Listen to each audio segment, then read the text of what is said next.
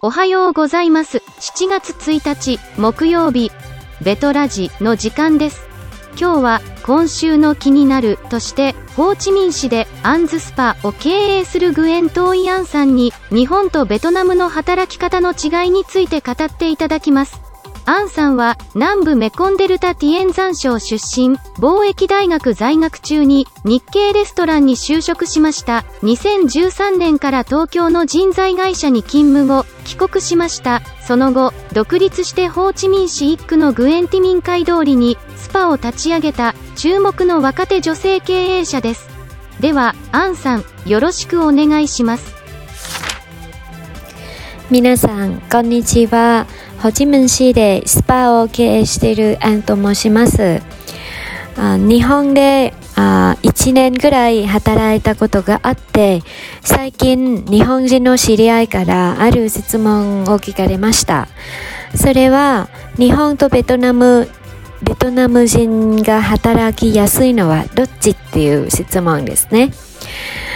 うんまあ、結論から言うとあのもちろんベトナム人だからベトナムでの方があの働きやすいと思います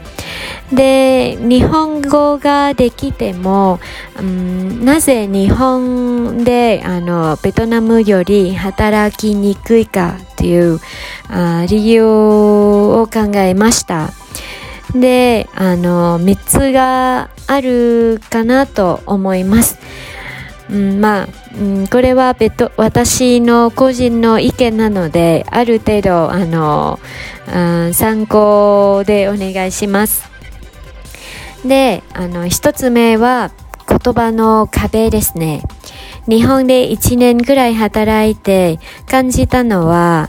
日本あ日本語ですね、まあ、言葉の壁で日本人から信頼を獲得することのハードが高いなと感じました。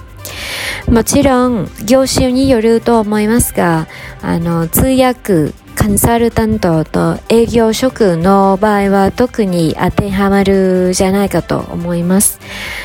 なので、ベトナム人があの日本で活躍するために流暢な日本語レベルではないと難しいと感じました。で、日本であの活躍できる日本語レベルは日本語資格 N2 以上かつ日本で少なくても1年以上生活することがあるというのは必要だと思います。二つ目は初習慣ですね。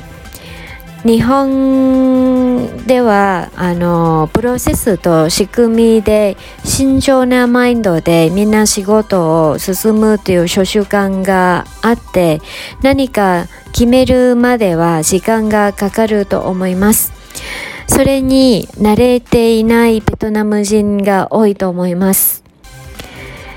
で、あの最後3つ目ですね。仕事に対する考え方ですね。ベトナム人はあの家族フォストっていう考え方があって仕事が終わるまで残業するっていう考え方はあんまりないですね。なので日本で仕事をすると日本人のような日本あの働き方になれるまではあの時間がかかるしあの少なくても最初の1年2年ぐらいはあの苦労するベトナム人が多いと思います。はい。それはあの3つの理由の説明です。簡単ですがぜひあの参考まであの聞いていただいたら嬉しいと思います。ご清聴ありがとうございます。本日のベトラジウィークリーは以上になります。最後まで聞いていただきありがとうございました。では、来週月曜日にまたお会いしましょう。